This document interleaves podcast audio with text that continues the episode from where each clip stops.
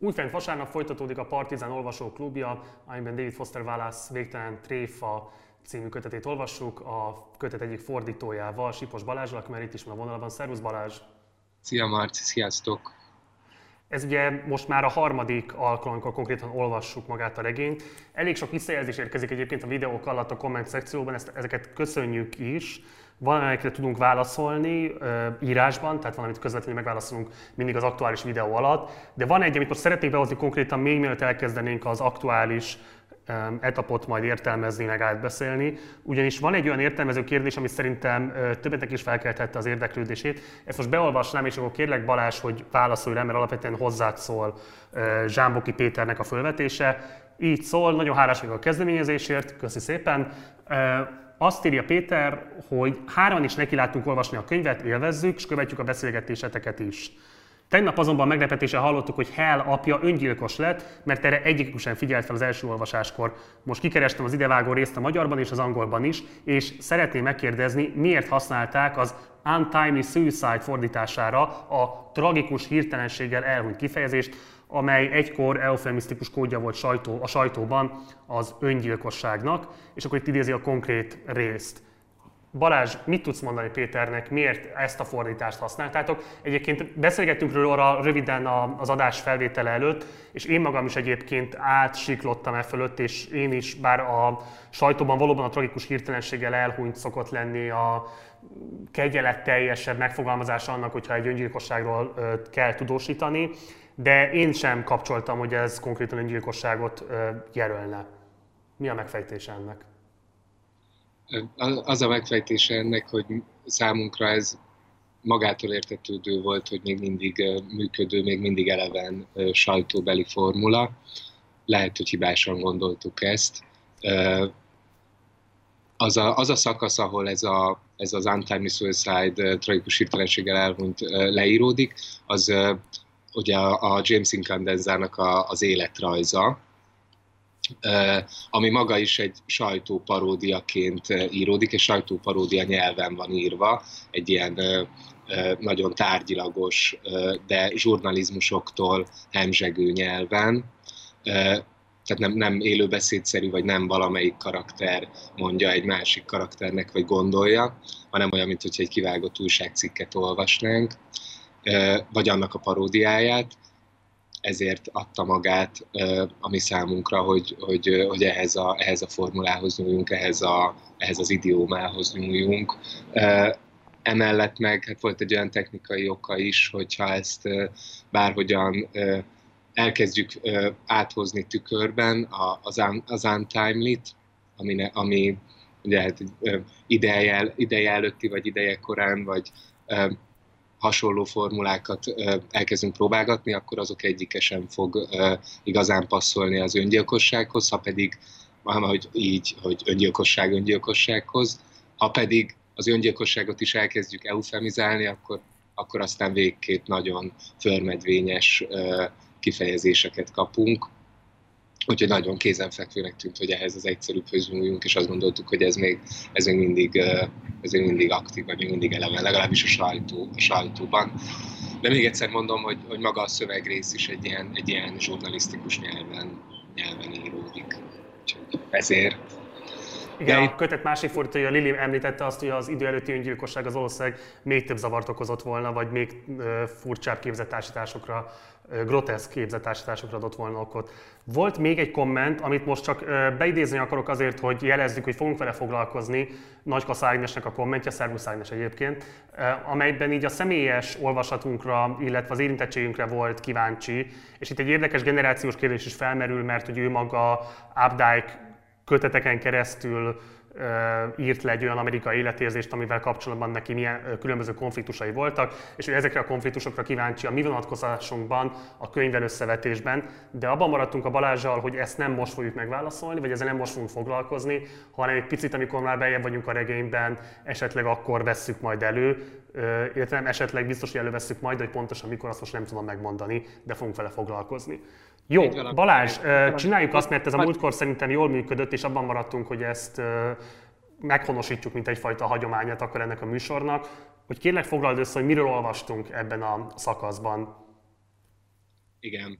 egy, egy dolog eszembe jutott még ezzel a kommenttel kapcsolatban, hogy van a Válasznak egy eszéje az Updike-ról, egy kritikája, egy nagyon súlyos kritikája, ami valamikor a 90-es években a körülbelül 862. Updike könyvről íródott. Ez megtalálható az interneten, egy viszonylag rövid szöveg, nagyon élvezetes, és szerintem nagyon sokat mondó is, hogy visszaolvasni, vagy elolvasni, hogy, hogy magának a válasznak mi volt a viszonya az ábdáikkal, nagyon jelentéses. Ennél, ennél többet most tényleg... Egy mondatot most már mondj róla, akkor, hogyha behoztad. Hát ez a, a, a toxikus maszkulinitás nagy írójának tartja az Updike-ot, a Valász, mellé sorolja még az Updike generációjából a Philip Roth nevű szerzőt is, talán még valaki mást is. De jó sok olyat, akik itt Magyarországon nagyon népszerűek és nagy mennyiségben megjelentek a könyveik, és amellett, hogy elismeri ezeknek a, az elődeinek az erényeit, azt, a, azt az én vagy önközpontú, narcisztikus és a szexualitásra kihegyezett szemléletet, amit az Updike vagy, a, vagy máshogy a Rót gyakorolt, azt elég károsnak tartja a válasz, és megpróbálja tisztázni, hogy, hogy szerinte miért, miért egy visszaélés azokkal a kommunikációs lehetőségekkel, amelyeket a regény biztosít, az, hogyha, hogyha valaki pusztán arra használja, amire az Updike egyre inkább használni kezdte a regényírást. Hm. Jó, akkor halljuk az összefoglalót. Igen. Olvastunk a szakasznak az elején egy viszonylag hosszú öltözői jelenetet az ETÁN, az Enfield Tennis Akadémián. November 3-án a Dipend biztonsági alsónemű évében járunk. Egy, edz, egy délutáni edzés után Hell és a többi teniszező összegyűlik, és ahogyan ők fogalmaznak később, bernyákolnak a nagyon kemény edzés miatt ott az öltözőben. Itt nagyon sok fontos információ elhangzik a, a technológiai fejlődésről, vagy arról a technológiai világról, amiben ők élnek, arról, hogy hogyan épül fel a, az egyetemnek az oktatási struktúrája, illetve hogy a belső hierarchia hogyan néz ki, és még néhány a Hell személyes jellemzése szempontjából fontos információ is elhangzik. Ezekről fogunk beszélni, úgyhogy most ezt nem is húznám tovább. Ezután olvasunk egy rövid Marat Stipri szakaszt újra. Ők ugye azok, az a tartó tiszt és az a kettős vagy talán hármas ügynök, akik április 30-án, tehát fél évvel korábban, mint ahogy ez az öltözői jelenet játszódik, egy sivatag kellős közepén, valahol az USA-nak a déli részén találkoznak és beszélgetnek, továbbra is beszélgetnek, ahogyan ez elkezdődött előzőleg. A Lili azt kérte, hogy húzzam alá, vagy nyomatékosítsam, teljesen igaza volt, hogy itt valóban az a helyzet, hogy a Steeply, az amerikai ügynök, ő nőnek van maszkírozva. Tehát itt ő áruhában jelen, jelen van jelen ezen a találkozón, ez talán egy kicsit kontraintuitív, nagyon sokat viccelődik ezzel a Marat, vagy a fejében, vagy pedig effektíve kimondva, de talán, talán ezt érdemes kiemelni. Még egy dolgot hadd emeljek ki, mert valószínűleg konkrétan erre a jelenetre nem fogunk visszatérni, és már a múltkor ki kellett volna emelnem. Ez, egy, ez olyasmi, ami az angol olvasó számára sokkal könnyebben tetten érhető. Fordításban talán nem annyira gyanakodnánk rá, hogy ez a szöveg végig tükörfordított francia, ami azt jelenti, hogy az angol mondatok azok teljesen egyértelműen és visszakövethetően francia szórendben vannak írva, nagyon sok szándékos nyelvi hibával, amiket egy francia nyelvű, francia anyanyelvű beszélő vétene. Mi ezt megpróbáltuk megőrizni úgy, hogy a, hogy a mondatok francia, franciából legyenek magyarra tükörfordítva, illetve szándékosan természetesen roncsoltuk is a szöveget, ugyanis ennek az egész Marat Stipi résznek a Marat, a narrátora, az a Marat megfigyeléseiből tevődik össze ez a szakasz, és ezért, ezért néha, néha maga a narráció is nyelvi, nyelvtani hibákat vagy elvétéseket hordoz. Nos, ennek ez az oka, és most csak azért nem, nem a mundér becsületét szeretném védeni, úgy értem a mi fordítói becsületünket, csak azért szerettem volna kiemelni, mert fordítás, fordításáról van itt szó, ami emiatt talán nem, nem, nem merül föl, hogy, hogy ilyen nyelvi találkozások lennének ezeknél a szövegrészeknél. Lépek tovább. Itt van egy hosszú lábjegyzet, amiről majd fogunk váltani pár szót egy picit később.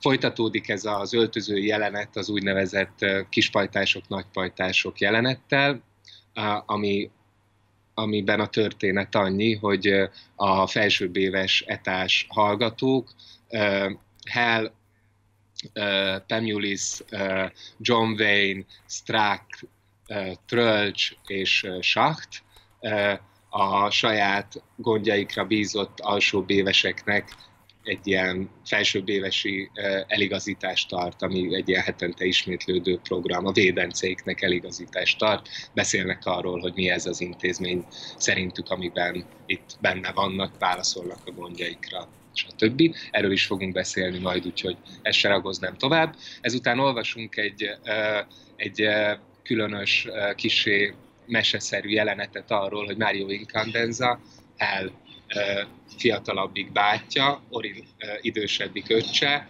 és egy Millicent Kent nehéz cirkáló nevű tenisznövendék, utóbbi egy lány, járkálnak a, a, az ETA területén, a, a, tehát egy ilyen szabadidős, szabadidős sávban elmennek sétálni, és a Millicent Kent nehéz cirkáló tulajdonképpen letámadja Mario Incandenzát úgy értem, egy ilyen, egy ilyen szexuális atakot intéz ellene, ami aztán kudarcba fullad. Ezután van egy oldalas leírás egy Lyle nevű gururól, aki a leírás szerint az etán, az alaksorban, a konditeremben él, és az embereknek a verejtékével táplálkozik. Ezután jön egy hosszabb novellisztikus szakasz, amit egy szerény személyem nevű figura narrál, ez egy erősen ö, ö, ö, idiomatikus vagy dialektikus ö, szöveg, ö, nagyon sok ö, szlenggel megírva. Ö, itt egy ö, nagyon rosszul elsült ö, ö, közös heroin, heroin, heroin beszerzésről és aztán heroinozásról van szó, ö, azzal a nyelvi és ö, szociális millióvel együtt, amit, amit ezek a amit ezek, amiben ezek az emberek élnek. Ezután egy rövid telefonbeszélgetés zajlik Hell és Orin között, aminek a legvégén Orin rákérdez, hogy mit kell tudni a szeparatizmusról, a kanadai szeparatizmusról, ami már a Marat Stipli szálon is felmerült. Sőt, hát akik emlékeznek rá, a, a Don Gately bemutatásának a jelenetében is fölmerült, ahol ugye Don Gately meggyilkolta a, a köveki szeparatistáknak az egyik szürke eminenciását, az egyik vezetőjét. Ezután pedig kicsit más hangvételű szövegek következnek, két iskolai eszé, illetve egy baleseti jelentés. Az egyik iskola, ezeket az iskolai eszéket feltehetően az elsőt egész biztosan, de feltétlenül a másodikat is a Hell írta. Az első egy ilyen filmtörténeti spekuláció, ahol három, három akciófilm hős típust különböztet meg a Hell, a modern hőst, a posztmodern hőst, és aztán előrevetíti, hogy talán jönni fog majd egy post-postmodern hős is, ami majd a leginkább megfelel a mi korunknak. A baleseti jelentés az egy, hát egy, egy építési munkásnak egy balesetéről szól. Ez egyébként egy elég érdekes szakasz annyiban, hogy, hogy én ezt ismertem magyarul, nekem ezt mesélték korábban, ebből arra következtetek, hogy ugyanez, hogy, hogy ez, ez egy ilyen, hát hogyha nem is egy vicc, de egy ilyen öröklődő, több ö, ö, földrajzilag, időben és földrajzilag is a világ különböző pontjain is meg megjelenő történet, amiről itt olvasunk. Ezzel kapcsolatban csak annyit emelnék ki, szerintem erre külön nem, nem fogunk visszatérni, hogy mindenkinek javaslom, hogy a fejléceket is olvassa el, ne csak magát, a, magát ezt a ezt a beszámolót arról, hogy hogyan sérült meg ez a szerencsétlen kőműves, mert a, a, ott a fejlécben e, egy később majd fontos, fontossá váló információ van ellét, el, elrejtve arról, hogy hogyan, tehát hogy olvassák el, igen. E, végül pedig a, a videófonról olvasunk, ez nincsen jelölve, de valószínűleg ez is a Hellnek egy eszéje lehet.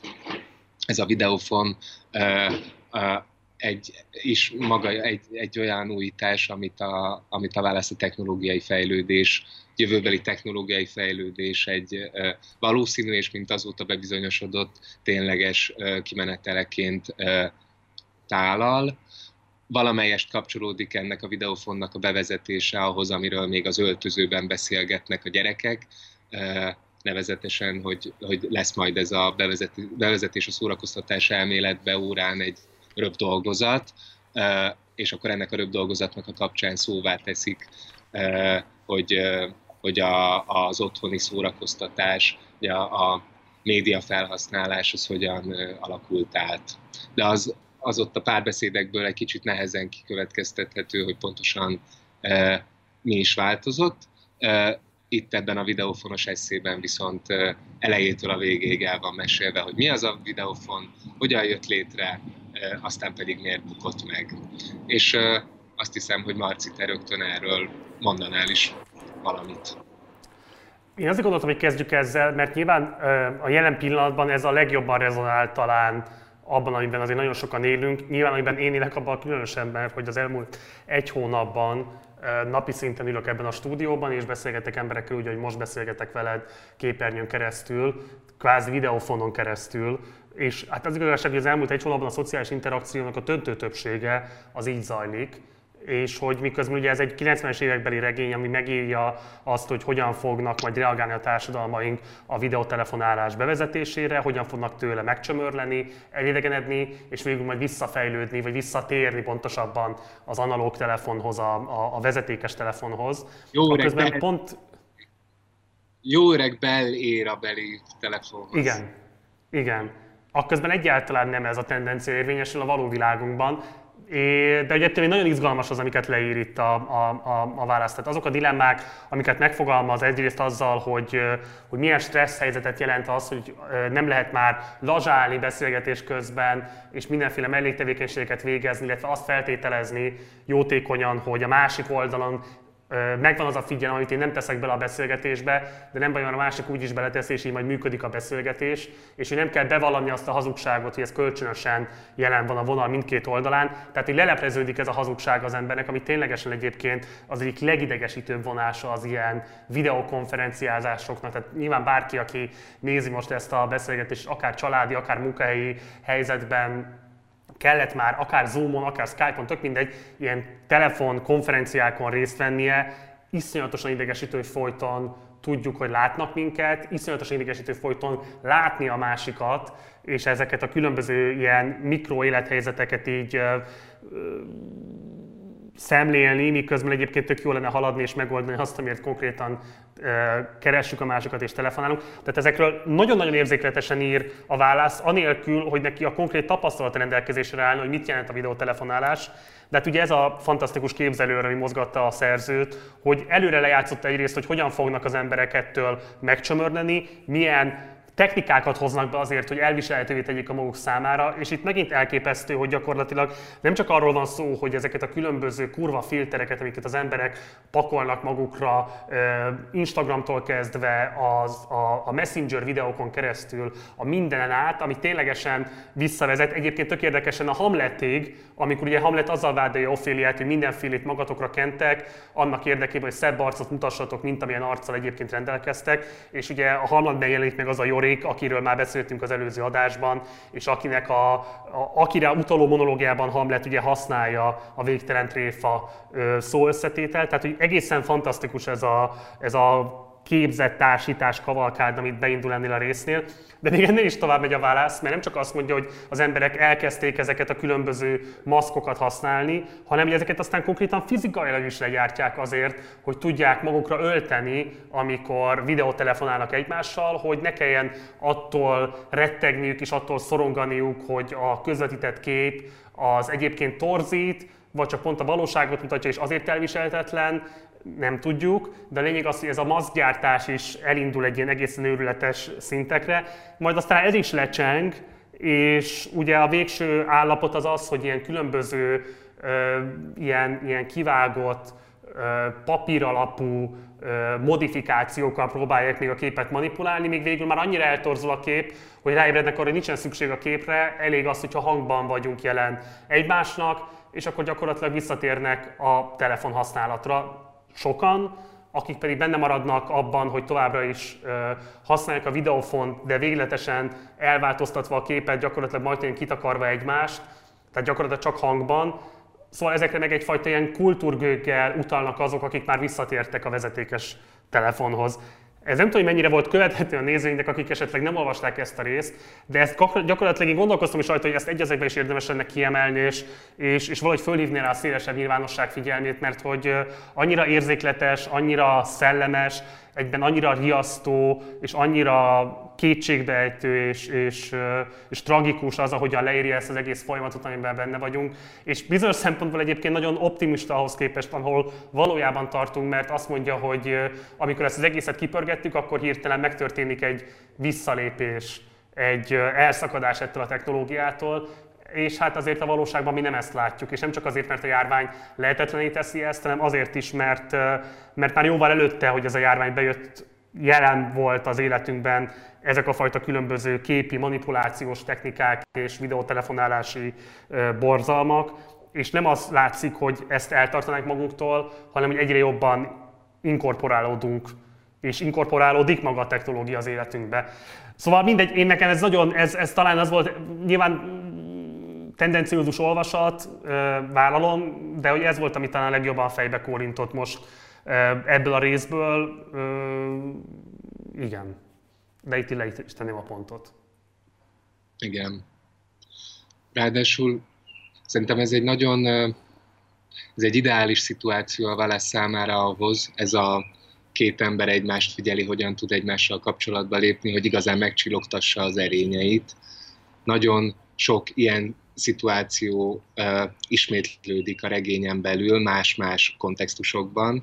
Már találkoztunk azzal, ahogyan a, a Stitt tematizálja a teniszt, mint szintén egy én-te viszonyt, ahol nem is olyan meglepő módon a logika ugyanaz, mint a videófonnál, most itt arra futtatja ki, hogy igazából nem a másikkal való találkozásról szól a teniszezés, hanem az önmagaddal való találkozáskor, találkozásról. Tehát ugyanúgy igazából leblokkolódik a másikhoz való átmenet a tenisz játékában, a saját korlátaidba ütközöl, nem tudsz nem a másikkal játszol, hanem önmagaddal játszol. Ahogyan itt ez a videófon történet is arról szól, hogy annyi léjert pakolsz magadra, illetve engedett, hogy a másik pakoljon, hogy tulajdonképpen a találkozás nem jön létre közöttetek. És és ez a, ez a téma, hogy két ember, hogy én és te, én és másik, hogyan tud egymással kommunikációba lépni, valódi kommunikációba, olyanba, hogy mind a kettőjüknek az egyedisége mutatkozzon meg, vagy a személyisége. Ugye ennek a problematikussága, ez végig még, még nagyon-nagyon sok helyzetben vissza fog köszönni. És, és itt van, van egy olyan szókapcsolat, amit így bedobnék, és hogyha Marci neked erről már esetleg most eszedbe jut valami, akkor nagyon örülök, hogyha, hogyha kapcsolódsz hozzá. Azt hiszem, hogy, hogy nagyon sok figurának a, az alapvető patológiáját meg lehet fogalmazni narcizmus és voyeurizmus feszültségeként. Mint hogyha a válasznak az lenne a fő diagnózisa a kora Amerikájáról, hogy itt egyrészt mindenki narcisztikus, másrészt mindenki spektákulum függő. Ez a kettő egymást erősíti is, és egymást ki is oltja. Mindenki nézni akar állandóan, és a, a látottakban élvezetet lelni. Legyen az a látott a másik nagyon szépen felcicomázott ember a videófon túloldalán, vagy szórakoztatóipari termékek, vagy egyéb de közben meg roppantul narcisztikus, és legszívesebben csak saját magával lenne folyamatosan elfoglalva. Ez a kettő, hogyha így összeeresztődik, akkor a végső ponton oda fog jutni, hogy a narcisztikusok kizárólag magukat akarják bámulni folyamatosan, és ebben az önbámulásban lelni örömüket. Tehát és, és az már tényleg a meg, megsemmisítése annak a lehetőségének, hogy egy másik emberrel kapcsolatba lép. A spektákulumhoz mondanék még egy dolgot, aztán, aztán visszaadnám neked a szót, hogy ebben a videófonban az is nagyon hátborzongató, hogy, hogy és ez, a, és ez a mi valóságunk, hogy tulajdonképpen olyan helyzetbe kényszeríti az embereket, hogy folyamatosan készen legyenek arra, hogy őket lássák, hogy ne legyen soha olyan nyugalmi helyzet, vagy olyan ö, ö, olyan szeglete az életüknek, ahol láthatatlanok tudnak lenni, és ahol nem kell viselkedniük, vagy nem kell valahogyan maszkokkal, vagy egyéb technikákkal valahogyan ö, ö, tartaniuk magukat, látványossá tenni magukat, élvezetessé tenni magukat, olyasmivé tenni magukat, amit, amit élvezetes nézni, és ez persze növeli a narcizmust is, hiszen rögtön, amint néznek minket, azonnal szeretnénk tetszeni, vagy tetszelegni kezdünk, de, de egyben egy nagyon, nagyon komoly, mondjam, egy ilyen pszichés teher, és majd főleg a teniszes részeknél fogjuk látni azt, hogy, hogy, hogy azok a gyerekek, akiket a show businessnek készítenek föl, azok mennyire felfokozottan szembesülnek ezzel. A narcizmus az ő narcizmusuk hogyan fordul át kisebb rendiségi komplexusba, pusztán amiatt, mert attól félnek, hogy majd nem lesznek elég látványos látnivalók. Szóval ez, ezeket fűzném így össze ehhez a részhez, hogyha esetleg ezt jutott róla valami, akkor mond. Ne, én két dolgot mondanék mégis, akkor aztán át is köthetnénk a, a, ahhoz, amit mondtál, hogy a teniszhallgatóknak a, a narcizmusa az milyen következményekkel jár. De még mielőtt tovább mennénk ez a szövegrészhez, két dolog, mert ez összekapcsolódik azzal is, amiről a múltkor beszéltünk. Az első az, hogy ugye írja maga a szöveg is, hogy egyébként a pszichológia tudománya az nagyon hamar reagált, és különböző leírásokat adott arra, hogy mik azok a patológiák, amiket az emberek tapasztalnak, amikor elborzasztja őket például mondjuk a kép, vagy pedig az a fajta szorongás, ami abból adódik, hogy megfigyelik őket, ami ugye nagyon izgalmas része ennek a szövegnek, mert egyrésztről van benne egy ilyen frusztráló elem, mi szerint, hogy már megint képes leírni a pszichológia egy olyan jelenséget, amivel kapcsolatban a legtöbbeknek még a megértés is problémát okoz, vagy beazonosítás, de már, ér, de már létezik ennek a, a, a kvázi leírása, a kórisméje. Egyrésztről ez a frusztráló elem, másrésztről ugye az intézmények nyújtott a biztonság, hogy így rendben, ha valami leírható, akkor az nyilvánvalóan megismerhető, ha megismerhető, akkor valamilyen módon kezelhető is. Tehát megint az a fajta hatás, amiről beszéltünk a HEL esetében, hogy az intézmény egyszerre az, ami rögzíti az életélményt és korlátozza, de másrésztről meg ami formát ad neki, és ilyen értelemben megismerhetővé teszi és megnyugtató, hogy hogy, hogy igen, a megismerhetőségnek nincsen ilyen szempontból korlátja. Tehát szerintem ez is egy érdekes dolog, hogy ez itt megjelenik. És hogyha már a patológiáknál tartottunk, akkor mielőtt még tovább mennénk, egy pillanatra csak annak az antropológiai jelentőségére szeretnék tényleg csak egy ilyen lábjegyzetnyit utalni. Nekem ez nagyon fontos volt, hogy nyilván én, mint látványal foglalkozó ember, aki azzal foglalkozik, hogy hogyan lehet képen keresztül kommunikálni, hogy így folyamatosan szembesülni azzal, hogy milyen fantasztikus, felszabadító ereje van annak, hogy nem tehát, hogy alaphelyzetben az ember nem képes ugye látni a saját arcát, ez külső eszközök szükségeltetnek, hogy ezzel szembesüljön, és hogy mennyire szép az, hogy a válasznál nem az az alapvető probléma, hogy a videotelefonálás közben folyamatában, élőben látom a saját arcomat, miközben a másikkal beszélek, hanem a videofonnál, válasznál még az van, hogy ezt rögzíti a beszélgetést a videofon, vagy van egy ilyen lehetőség, hogy rögzítse, és emberek visszatöltik ezeket a rögzített képeket, és vissza akarják nézni ezeket, és nem azért, hogy a beszélgetés magát megértsék, vagy vissza tudják hallgatni, hanem konkrétan azért, hogy lássák, hogy egyébként ők milyen képet mutattak saját magukról akkor,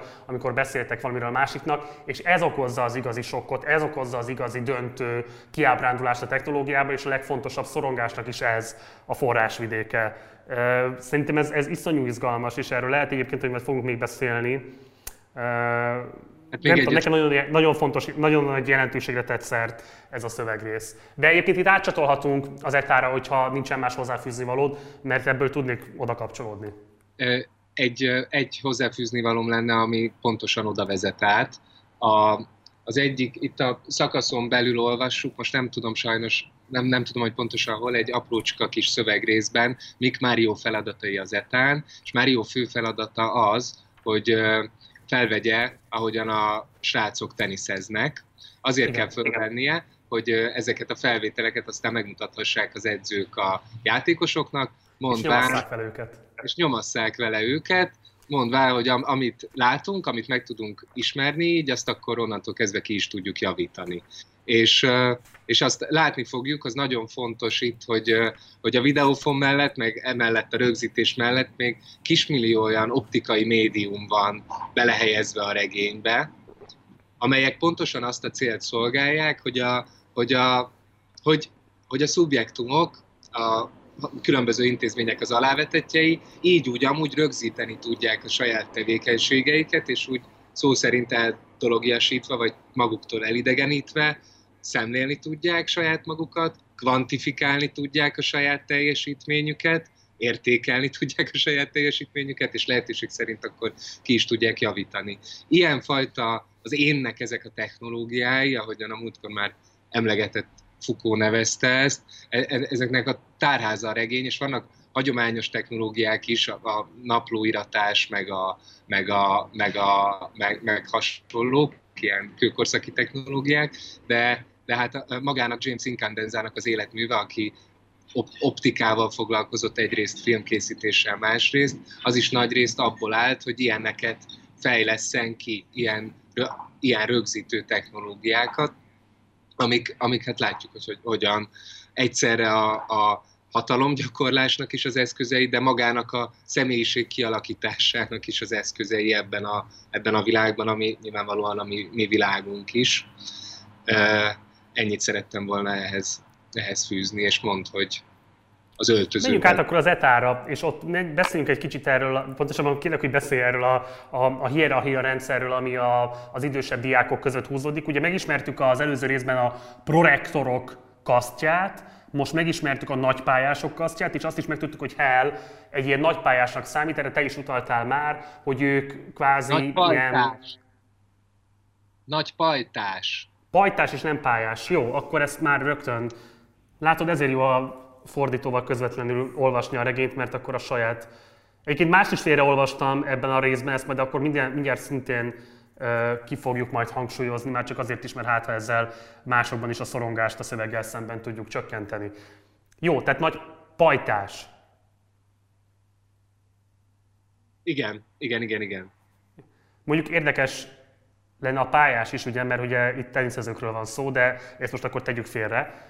Jó, tehát így megismerjük ezt a két kasztot. Egy picit beszélj kérlek arról, hogy mik a kapcsolatai ezeknek a kasztoknak egymáshoz, illetve az intézmény vezetőségéhez, és akkor utána beszélünk arról a beszélgetésről, amire te is utaltál már a nagy pajtások között. Igen.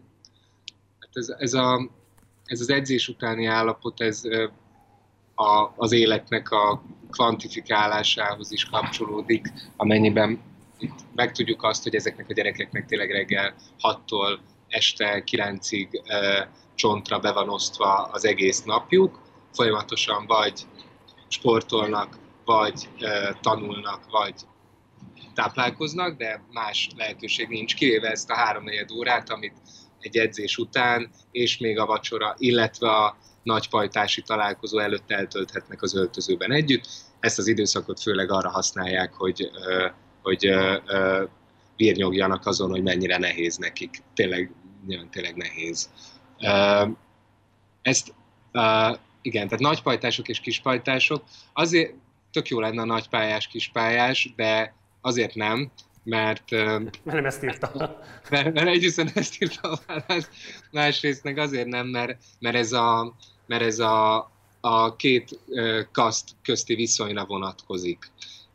És itt talán nem is talán nem is kasztokról van szó, hiszen korkülönbség van közöttük. Az az etán a szokás, hogy a 17-18 évesek, tehát az utolsó két évben járók, mind a szárnyaik alá vesznek 12-től 10-től 15 éves korig terjedő skálába eső hallgatókat, és, és őket úgy eligazítják az intézménynek az útvesztőiben, hogy ne őrölje föl őket az intézménynek a fogaskerekei, ne őröljék fel őket az intézmény fogaskerekei, ahogyan itt egy prospektusban fogalmaznak.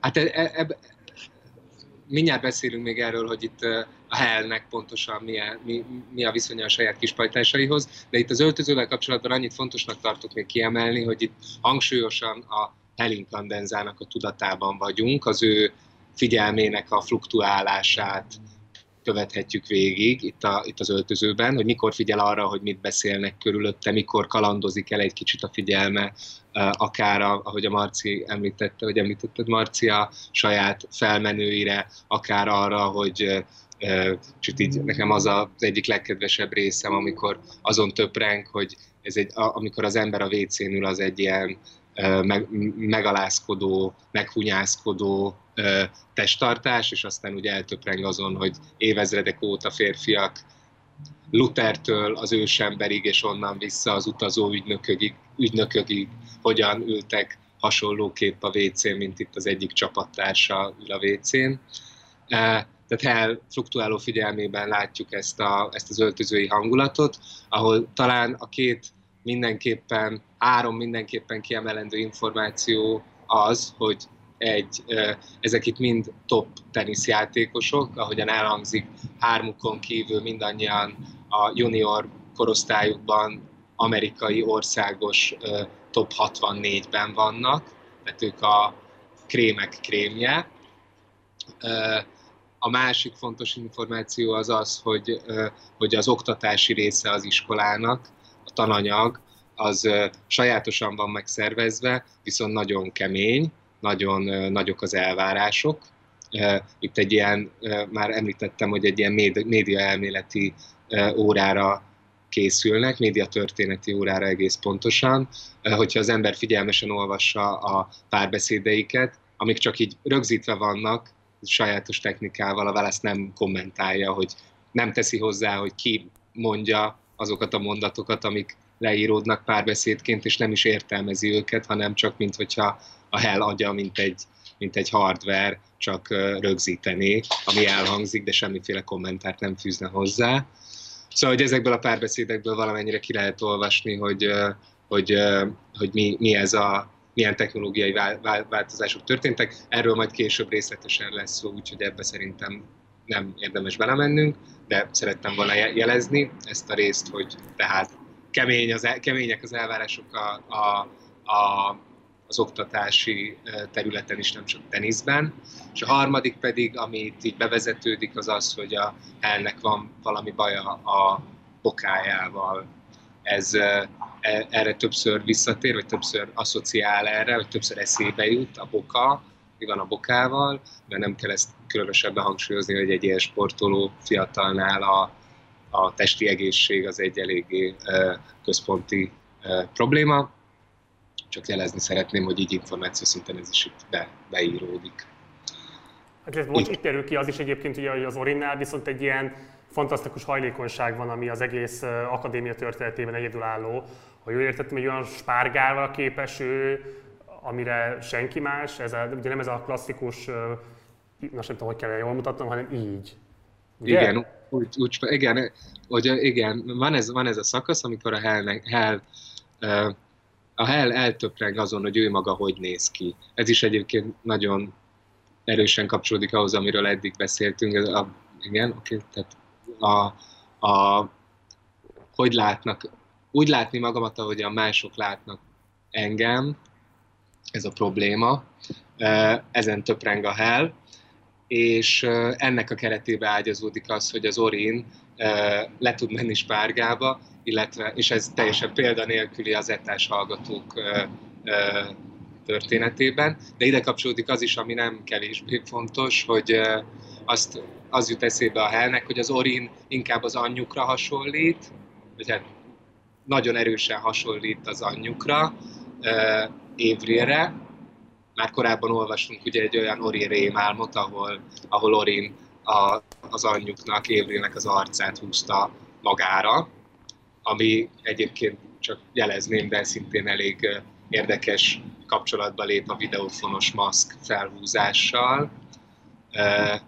És itt tudjuk meg azt is, hogy a Hell meg az apjukra hasonlít, ugyanolyan kreol bőre van, kreol bőre és önmagától hátra nyalódó haja, illetve azt is megtudjuk, hogy Mário a középső testvér pedig nem hasonlít senki ismerősre, ami... Akkor igen, igen, igen itt, itt ezt, akkor engednek, hogy ezt kihangsúlyozom. Ugye itt a Hell Börsi névnél írjátok azt, hogy atavisztikusan kreol, és erre magyarázatként az merül föl, hogy a név, az inkandenca eredete az öt generációval ezelőtti umbriai eredetű. Ugye ez egy ilyen közép-olasz régió. És hogy ugye itt, ami fölmerül a Márióval kapcsolatban, hogy van egy részt a Hellről is, és az Oréról is egy viszonylag részletes leírás, és tényleg a Márióról mindössze ez a nagyon sokat sejtető, szűkszavú közlés, hogy nem hasonlít igazán senkire. Én ebben már beleolvasom azt, hogy akkor itt fölmerülhet valamifajta zabi gyerek státusznak a megelőlegezése. Ezt nyilván sem megerősíteni, sem cáfolni nem fogod, de hogy nyilván van jelentőség annak, hogy a Márióról ennyire szűkszavúan ad közlést a szöveg. Még egy diákról akartam kérdezni téged, amiről mindenképpen kérlek, hogy mondj három mondatot, hogy a Zoltán Csíkszent Mihály, ugye Csíkszent Mihály Mihályról már hallottunk, de Csíkszent Mihály Zoltáról eddig csak a kötetben. Én egyébként megnéztem, nem tudok róla, hogy lenne Csíkszent Mihály Mihálynak Zoltán nevű ismertebb rokona, gyereke, ismerőse. Lesz jelentőség az ő személynek később még a regényben? Konkrétan nem lesz jelentősége, az biztos, nyilvánvaló, hogy a, hogy a Válasz ismerte a Csíkszent Mihály, Mihálynak a, a dolgait különösebb jelentősége ennek, ennek nem lesz. Annyi, annyi már valószínűleg mindenkinek feltűnt, hogy, hogy a Válasz óriási élvezetét leli a névadásban. Már, már ugye most arra körülbelül 100-120 nevet dobált be, mindegyik nagyon különös hangzású, nagyon emlékezetes nevek. Több kelet-európai hallgatója is van egyébként az etának, lesznek még, fel fognak még bukkanni kelet-európai nevek. Én azt hiszem, hogy, hogy, hogy itt, a, itt a hangzás volt a döntő. Nagyon tetszett neki, hogy, hogy valami ennyire amerikai szemmel nézve ilyen krikszkrakszosan néz ki, és mégis egy név. Ahhoz még egyet hadd fűzzek. Már, bocs, már...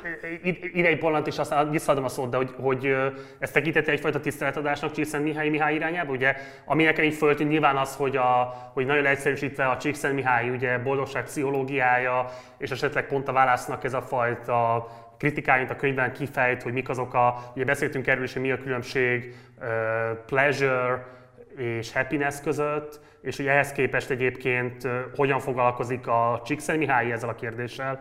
Tehát ez csak egy ilyen egyszerű képzettársítás, amivel a válasz oda tesz valamit, amivel kezdünk, amit kezdünk, vagy lesz ennek valamilyen nagyobb jelentőség esetleg a későbbiekben? Igen. Megpróbálok óvatosan fogalmazni. Nagyon, persze egy nagyon fontos kérdés ez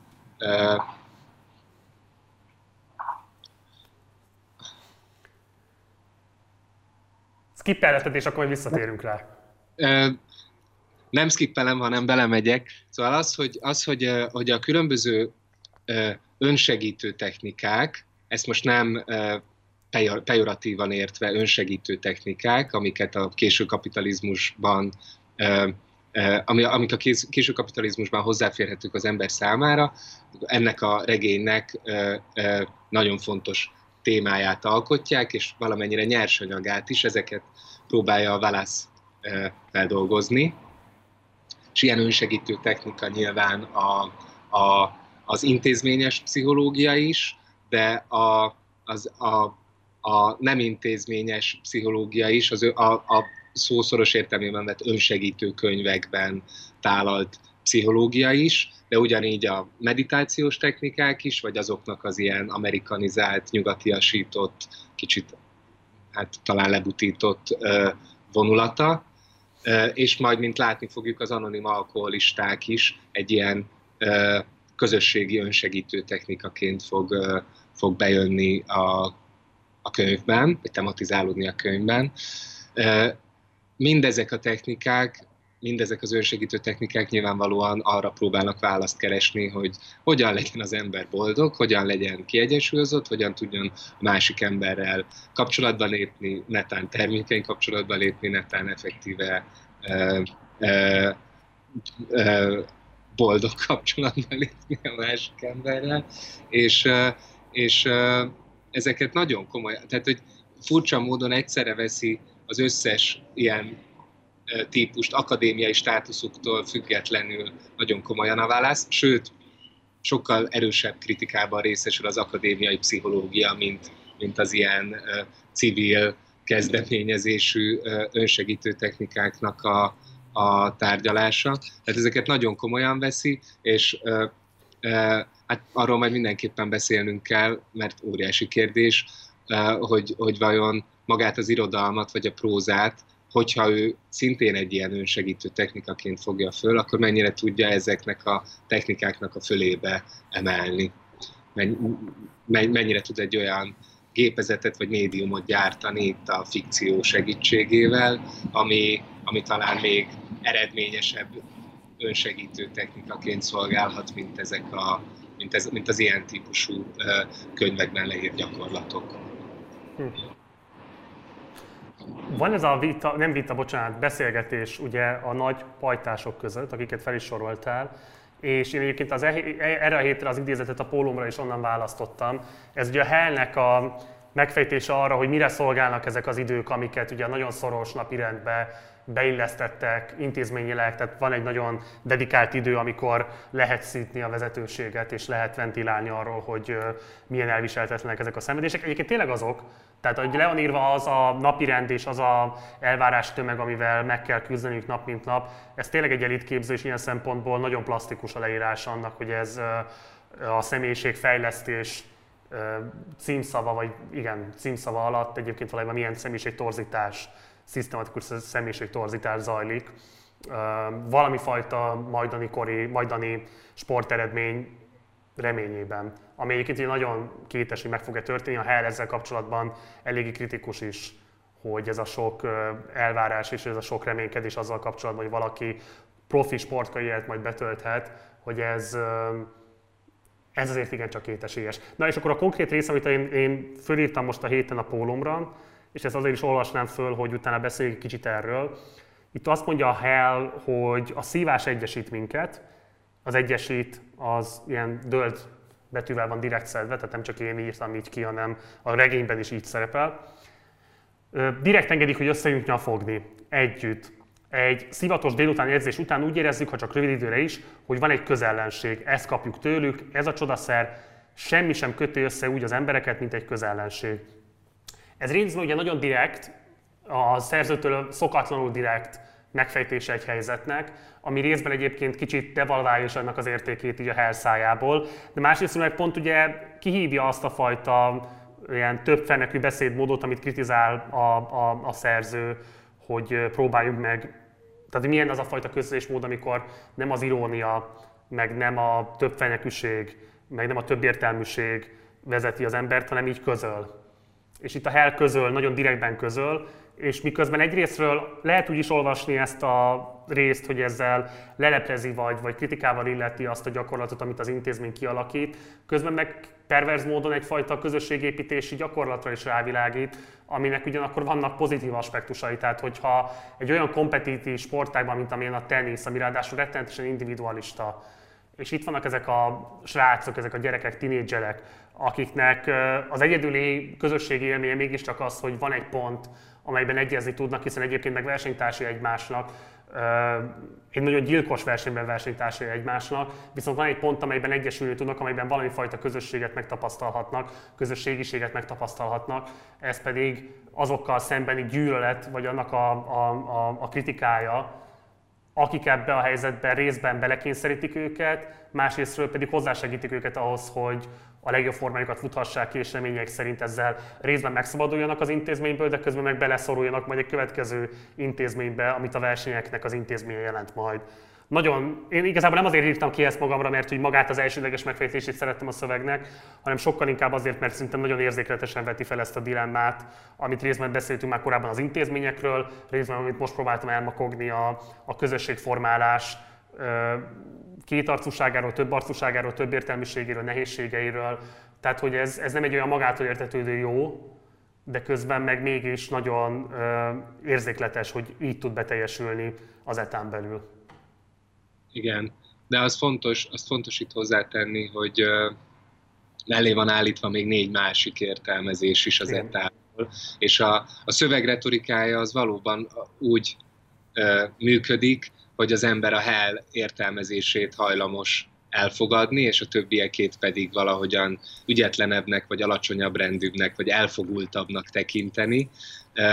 De azt hiszem, hogy olvasásnál az, az fontos, hogy, hogy észben tartsuk, hogy, hogy bármennyire is tetszetősnek legyen beállítva a hell értelmezése, az is teljesen egy szinten van a másik négy hallgatónak az értelmezésével akik, akik közül az egyik egy nagyon mechanisztikus, gyárszerű valamiként írja le az, eta, az etán való létet, ahol csak a, az agyatlan, a mozdulatoknak az agyatlan ismétlése zajlik, és a mozdulatok agyatlan ismétlése paradox módon individualizál, hiszen úgy lesz az ember majd egyéni, sajátos játékos.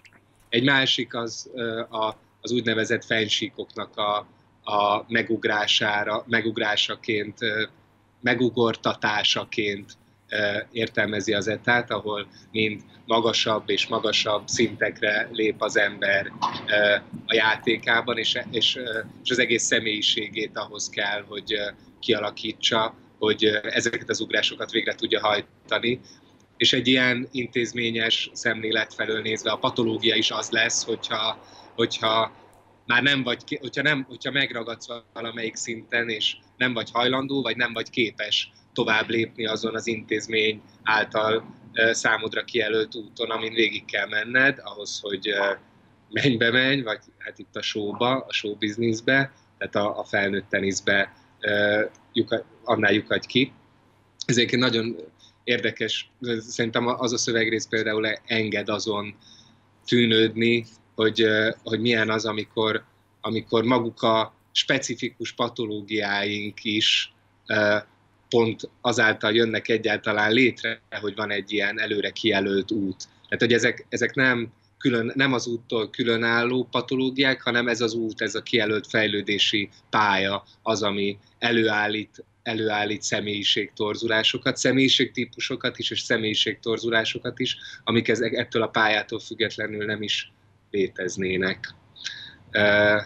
Tehát, tehát, és még van két másik intézményértelmezés, most arra nem, nem térnék ki, de, de én ezt tartanám fontosnak így a HEL vonatkozásában, illetve megint már, hogy a HEL értelmezésének vonatkozásában kiemelni, hogy az is csak egy értelmezés, és azt, hogy, hogy ez, hogy, hogy hogyan lehet közösséget kovácsolni különálló, elszigetelt egyénekből, ez pedig most szintén nem, nem túlzottan előre utalva, de, de annyit el lehet mondani, hogy ez pedig majd még szintén e, látunk majd erre más technikát is, mint, mint azt, hogy egy közellenség egyesít bennünket, ami, ami talán e, szintén re, relativizálja majd a helnek ezt, a, ezt az értelmezését. Egyébként a, az E-Unibus Plurám, amit itt az Ingersoll nevű srác e, nyög be, az az inger szól, aki, akit, a, akit a Hell egy társától ö, kapott meg, aki nagyon rühelte ezt az inger szólt, de megtudjuk, hogy a Hell is nagyon rühelli, mert hát azért rühelli, mert nagyon ö, önmagára emlékezteti őt. Ez az inger szól mondja gúnyosan, hogy e unibus plurám, ami azt jelenti, hogy a, a, az egyből sok lesz, és ez egy kifordítása a, a sokból egy jelmondatnak, ami egy, egy ilyen amerikai politikai jelmondat, és annyi, annyi még talán itt fontos vagy érdekes, hogy említendő, hogy az a, az a televíziózásról szóló eszély a válasznak, amit az előző epizódban már emlegettem, az pontosan ezt a címet viseli, hogy E Unibus Pluram.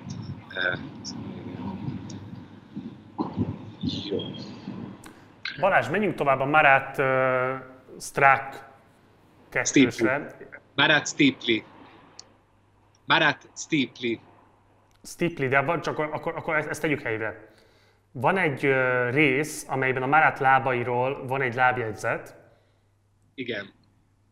Ami ugye a, át, elvezet, most gyorsan kell lapoznom, bocsánat, tehát van egy lábjegyzet, ami elvezet, a, tehát a 45-ös lábjegyzet 1010. oldalon, aki könyvalapon olvassa, és ott arra van fölhívás, hogy lásd a 304-es jegyzetet. Amivel, hogyha átlapoz az ember, akkor ott elindul egy novella gyakorlatilag, lábjegyzetbe rejtve, amiben megismerünk egy uh, Strack nevű srácot. Srácot, igen. Aki ugye egy dolgozatot másol, amiben egy uh, jó, és akkor itt mondtuk azt, hogy aki esetleg nem olvasta el a lábjegyzetet, az most állítsa meg a videót, olvassa a lábjegyzetet, és aztán térjen ide vissza hozzánk, megvárjuk. Szóval akkor, aki most már elolvasta a lábjegyzetet, remélhetőleg mindenki, aki nézte ezt a műsort, nézi a műsort.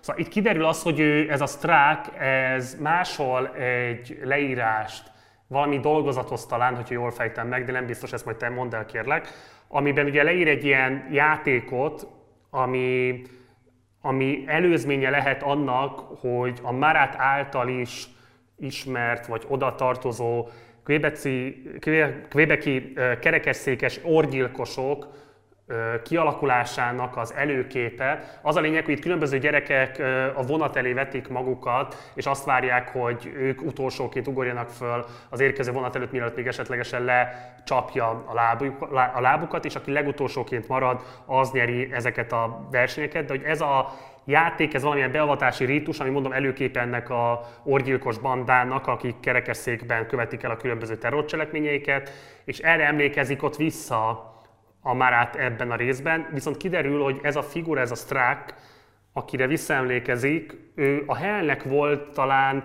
valamilyen beosztottja, aki, aki szintén az akadémiára járatott, és a Hell akkor nagy pajtás volt.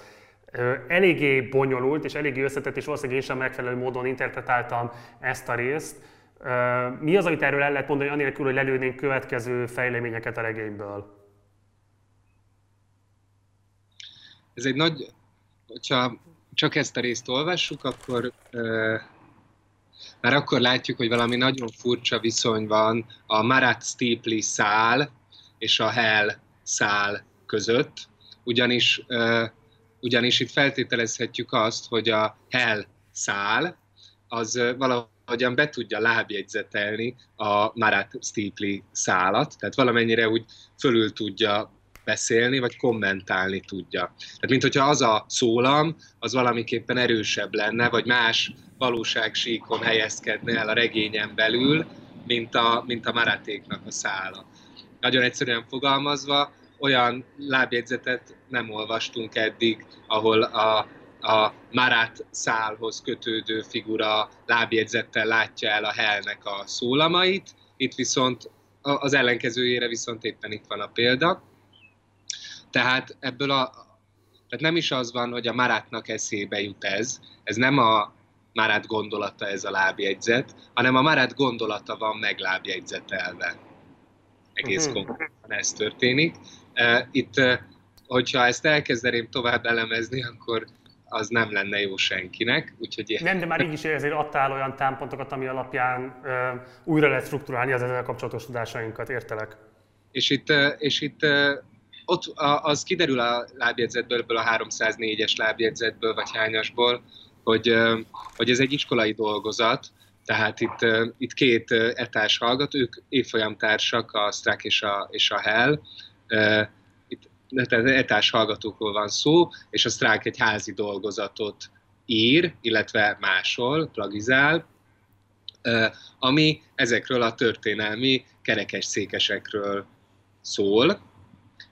Egy nagyon furcsa szöveget másol, aki érdemes elolvasni figyelmesen, hogy, hogy azt a kis rövid leírást, ami a, az eredeti szövegnek a szerzőjéről szerepel ebben a szövegben, aki egy alkoholista, és a sztráka hogyan így halad előre a szövegben, amit másol, arra lesz figyelmes, hogy valószínűleg ez az eredeti szerző fokozatosan egyre jobban berúg, mert egyre habzó, túlhabzóbban fogalmaz. Ez majd később fontos lesz, de igen, igen, igen, valóban a kerekes székes terroristáknak egy lehetséges eredet történetét olvassuk ebben a kvebeki játékban. Hát egész pontosan az történik, hogy a vonat előtt ugrálnak át, X időnként összegyűlnek a kvebeki fiatalok, és tényleg egy ilyen beavatási szertartás keretében különböző csoportokra oszlatva, kieséses körökben haladva előre, ugrálnak át a vonatok előtt, és aki a négy-öt fordulónak a legvégén szó szerint állva marad, mert nem vágja le a lábát a vonat, az győz. Igen. Illetve itt a Marat és a Stipri beszélgetésében még azért kapunk egy picit átfogóbb képet azokról a politikai és földrajzi viszonyokról, amelyek alkotják a regény világát. Ugye az onnan az eddig is előkerült már a korábbi részekben, de itt meg is nevezé, megnevezésre is kerül. Lehet, hogy korábban is, én most olvastam ki így egybe. Ugye ez az organizált és neutralizált amerikai nemzetek, amelynek Kanada is a tagja a regényvilágában.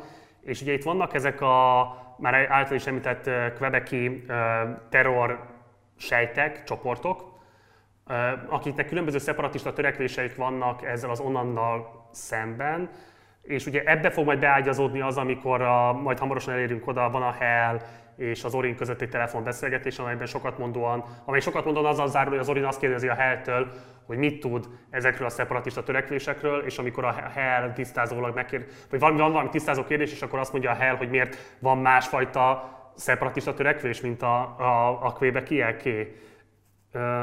De akkor oda még talán ne ugorjunk előre. Ezt csak azért akartam ide behozni, mert ez egy fontos dolog talán, ami amennyire én olvastam, először került tisztázás, hogy pontosan mik ezek a politikai és földrajzi viszonyok, amelyek eddig egy kicsit homályban voltak tartva. Igen. Igen. Menjünk tovább, kérlek, a fensíkok és a típus... Mondjad. Menjünk tovább, menjünk tovább. Jó, akkor menjünk tovább a fensíkok és a típusok kérdésére. Ugye itt uh, három olyan típust ismerünk meg, akik nem bírják a gyűrődést, vagy pontosabban három olyan típust ismerünk meg, három olyan tipológiát ismerünk meg, amelyekbe a diákok azonosítják be azokat, akik uh, hát hogy mondjam, nem képesek megfelelni azoknak az elvárásoknak, vagy nem úgy felelnek meg azoknak az elvárásoknak, amelyeket az intézmény, vagy általában a sportolói karrier, a professzionális sportolói karrier támaszt velük szemben, ahogyan azt elvárnák. Tehát, hogy itt ugye három olyan megküzdési típus van, amit, hogyha ismertetnénk, azt megköszönném neked, illetve kérlek, hogy mesélj arról is, hogy mi az összefüggés ezen fensíkok és ezen tipológiák, típusok között. Oké. Okay. Igen, tehát ez volt az, amiről már az előbb érintőlegesen beszéltem, hogy az a sajátos helyzet, amikor az intézmény kijelöl egy, fejlő, egy uh, ideális személyiségfejlődési irányt, és bárki, aki ettől letér, vagy ezt nem tudja tartani, az patológikusnak minősül, és szó szerint elbukik, elbukik, mert lezuhan a, a ranglistán, a tenisz ranglistán, ami ezeknek a fiúknak nyilván viszonyatosan fontos, mint egy másik beszélgetésben elhangzik. Itt mindenki az alapján tudja ö, ö, megismerni magát, vagy belőni a saját értékeit, hogy tudja, mint egy ösztönösen tudja, de számokban is viszont láthatja a rangsorokon, hogy a többiekhez képest hol helyezkedik el. Tehát itt a, a, az önmegismerés az szorosan ahhoz van fűzve, hogy a, hogy kit tudsz megverni, és ki az, aki téged megver a te korosztályod játékosai közül. Nyilván ez nagyon könnyen olvasható allegorikusan is, kiélezi az, hogy ez egy, ez egy ilyen sportversenyistálóban játszódik ez a dolog, de azért mondom, hogy allegorikusan, mert nem csak sportolói közösségekben érvényesül ez a, ez a, ez a fajta személyiségképzési elv. No és akkor ennek, ennek adódik egy ilyen egy másik értelmezése, tehát egy, egy nagyon speciális értelmezése, egy John Wayne nevű karakter értelmezése, egy nagy, ő is egy nagy pajtás, ő a legjobb teniszező az etán, Hellel egykorú, és ő az, aki egész biztosan profi teniszezőnek fog állni néhány éven belül. Az összes kispajtás, tehát az összes alsóbb éves az hozzá akar járni, sorsolással választják ki, hogy kik lehetnek az ő tanítványai, mert mindenki szeretné megtudni, kitudni a titkát, hogy ő mitől ennyire jó játékos. John Wayne a többi nagypajtással szemben a saját nagypajtási óráján nem nagyon beszél, hanem van egy az egyik kispajtás tolmácsolja az ő szavait, egy Lamont Chu nevű kispajtás, ő fordít a többi kispajtás felé, John Wayne pedig csak nyújtja a nyakát, támasztja a, az ajtót és hümmög. A, a nevében egyébként többször úgy íródik le, hogy John N.R. Wayne, az a nem rokon vagy non-related, de jelenti. Később majd meg fogjuk tudni, hogy Szóval, hogy később még, még lesz arról szó, erről a, hát erről a különös döntésről, hogy miért éppen úgy hívják, mint az e, valaha volt egyik leghíresebb amerikai western hőst, a színészt, John Wayne-t. Na, és, és igen, a fensíkok három, három típust különböztet el, viszont kénytelen leszek oda lapozni.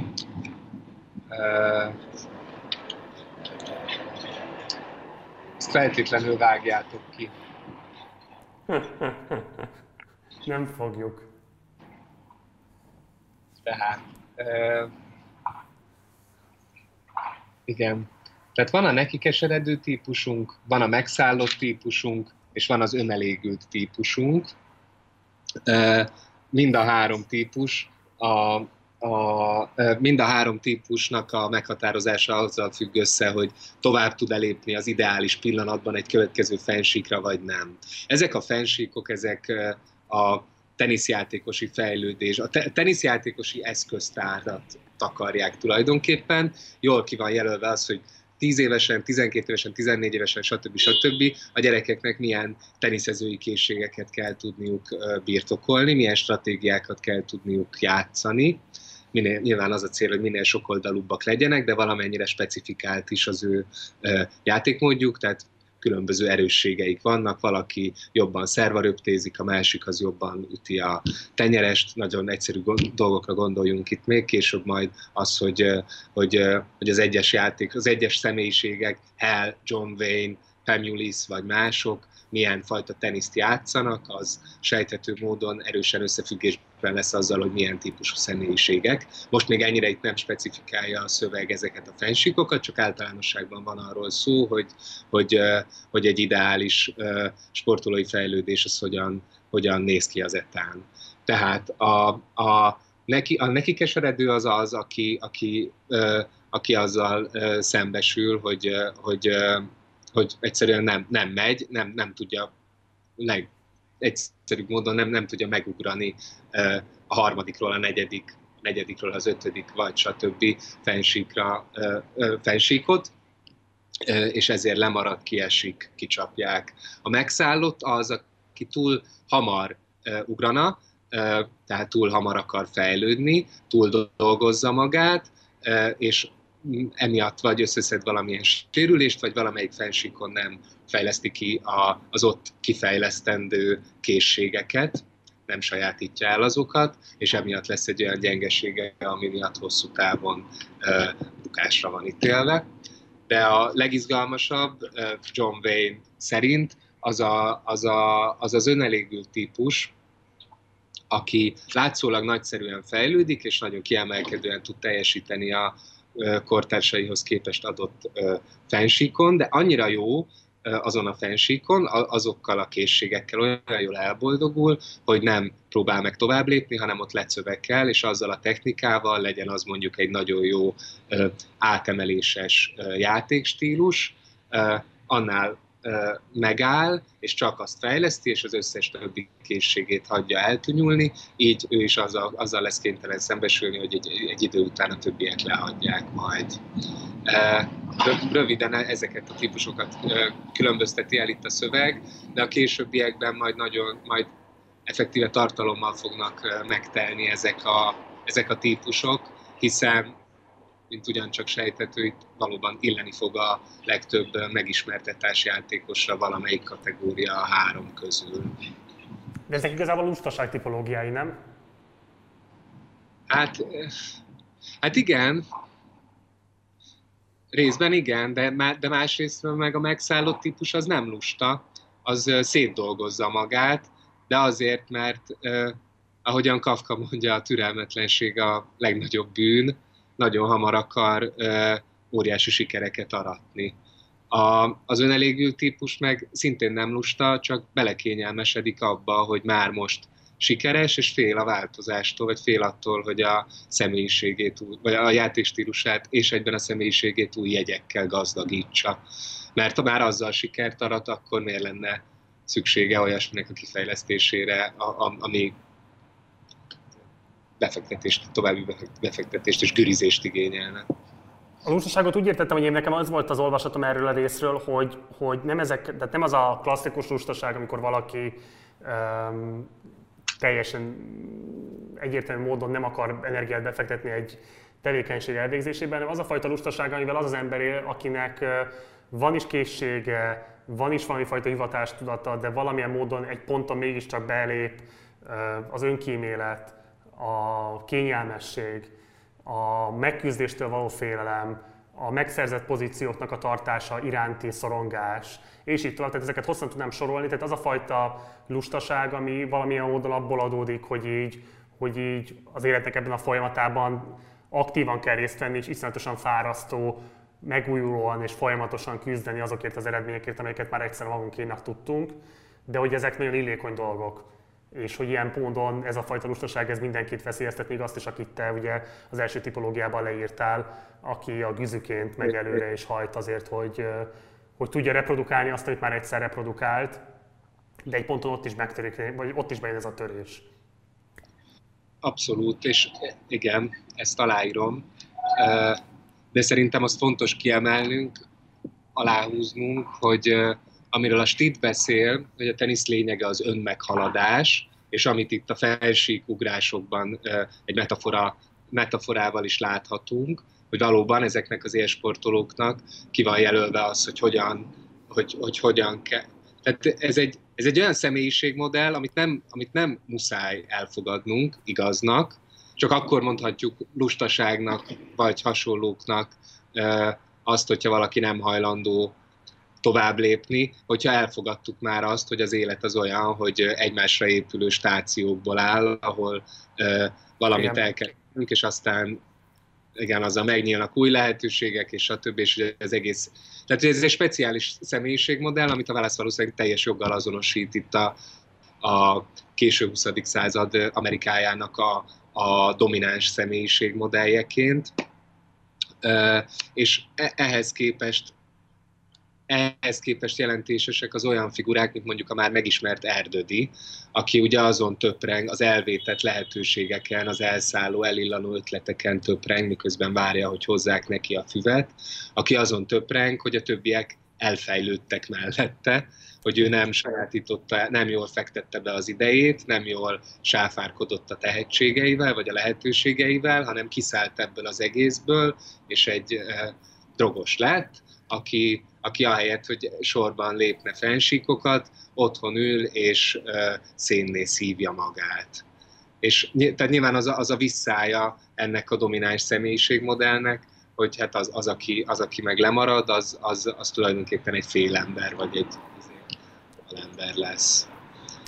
Egyébként újra olvastam a, a Stitt teniszetikáját, ami nyilván egy ilyen, egy ilyen vulgárkantiánus teniszetika, vagy nem tudom, hogy kellene ezt jól fel... De még azt, erről majd szeretném, hogyha beszélnénk még kifejezetten arról, hogy miért van az, hogy a ugye egy német ember, mm, és ennek milyen jelentősége van eszmetörténeti filozófiai szempontból a teniszetikájában, de ezt majd akkor, erről beszélünk majd akkor, amikor visszajön a Stitt személye. Most arra tennék javaslatot, hogy menjünk tovább a szegény Tony részre, hogyha egyetértesz ezzel. Abszolút, persze, persze. Még csak, már, már csak azért is, mert egyébként nekem ott volt egy nagyon sokat mondó tévesztésem, nem azt mondom, hogy esetleg más is erre tévedhet, de inkább fedjük föl, hát ha esetleg szolgált tanulságokkal. Mert nekem volt egy ilyen képzettársításom, hogy a szegényton és a rojtoni azok azonosak, és ugye ez azért is volt diszonáns, mert ugye a szegényton, akit megismerünk, ő egy transvestita, egy nagyon szegény körülmények között élő, valószínűleg hajléktalan transvestita szerfüggő, de megjelenik valóban ebben a részben a Roytoni alakja is, akit ugye a Verdin részben láthattunk még két résszel ezelőtt, és akiről akkor már feltételeztük, hogy valószínűleg vissza fogunk majd köszönni akár ez a történetszál, akár a Roytoni személye, és itt visszatér, mint egy dealer, egy nagyon meghatározó dealer, de csak hivatkoznak rá, a konkrét alakja nem jön be. Ami viszont bejön a szegény Tony szállal, az egy nagyon brutális túladagolás történet, amiben van egyfajta bosszú szál is, ugye, ha jól fordítom, le röviden összefoglalom, aztán legfeljebb egészíts ki, vagy pedig, vagy pedig cáfold, hogy ugye szegény Tony és a, és a barátja megpróbálnak elmenni egy nagy karácsonyi szívásra, vagy pontosabban egy nagy karácsonyi delíriumra, amit heroinnal akarnak elérni, és az a kínai díler, akitől megszerzik a cuccot, a között és a szegény Tony között van valami beef, amit nem tudjuk a pontos okait, vagy van rá valami utalás, de, de nem feltétlenül biztos, hogy ez az, viszont a szegény Tony elég jól detektálja azt, és elég jól sejti meg azt, hogy az az anyag, amit ettől a szemétől szereztek, az szennyezett, és az a társuk, aki belőve magát, az egészen borzalmas kínhalállal, a szemgolyója kiugrik, taknya, nyál, a vére, mindene folyik kifelé az összes testnyílásán, elpusztul, és őt egy, egy, egy ilyen szemetes tárolóba helyezik el. Ami epizód száll, tehát ez az egész történet, és a szegény Tony alakja egyébként hogy vissza fog köszönni az olvasott résznek a legvégén, amivel valószínűleg kijelöli őt a regény egy fontos szereplőként, legalábbis ez az én feltételezésem, mert hogy ott az Orin történet száláról tudunk meg többlet információkat, és ebbe köszön be a szegény Tonynak az alakja. Mi az, amit érdemes esetleg, esetleg itt fölhívnunk, vagy mire érdemes még itt esetleg felhívnunk az olvasóknak a figyelmét? Van-e valami, amit biztos, hogy valamit kihagytam, mi az, amit kihagytam, mire figyeljünk még Balázs? Igen. A, azt emelném ki, hogy hárman vannak ebben a szegénytonis részben. A narrátor egy szerény személyem, önmagát szerény személyemnek nevező valaki, szintén ebből a, ebből a hajléktalan és heroinfüggő körből. Ő egyes szám harmadik szemében beszél magáról néha, néha nem. Ő narrálja ezt a történetet, amiben van rablás, hát súlyos testisértés, heroinszerzés Chinatownban, és a végén valóban ez a túladagolás.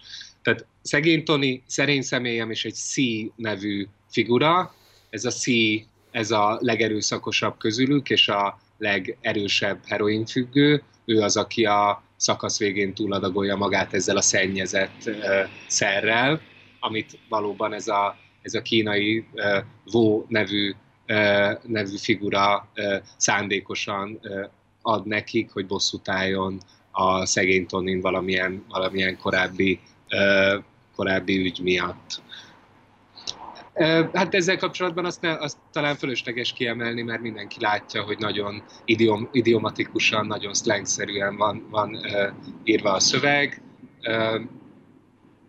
Emiatt, mert ez a, ez a bizonyos szerény személyem narrája.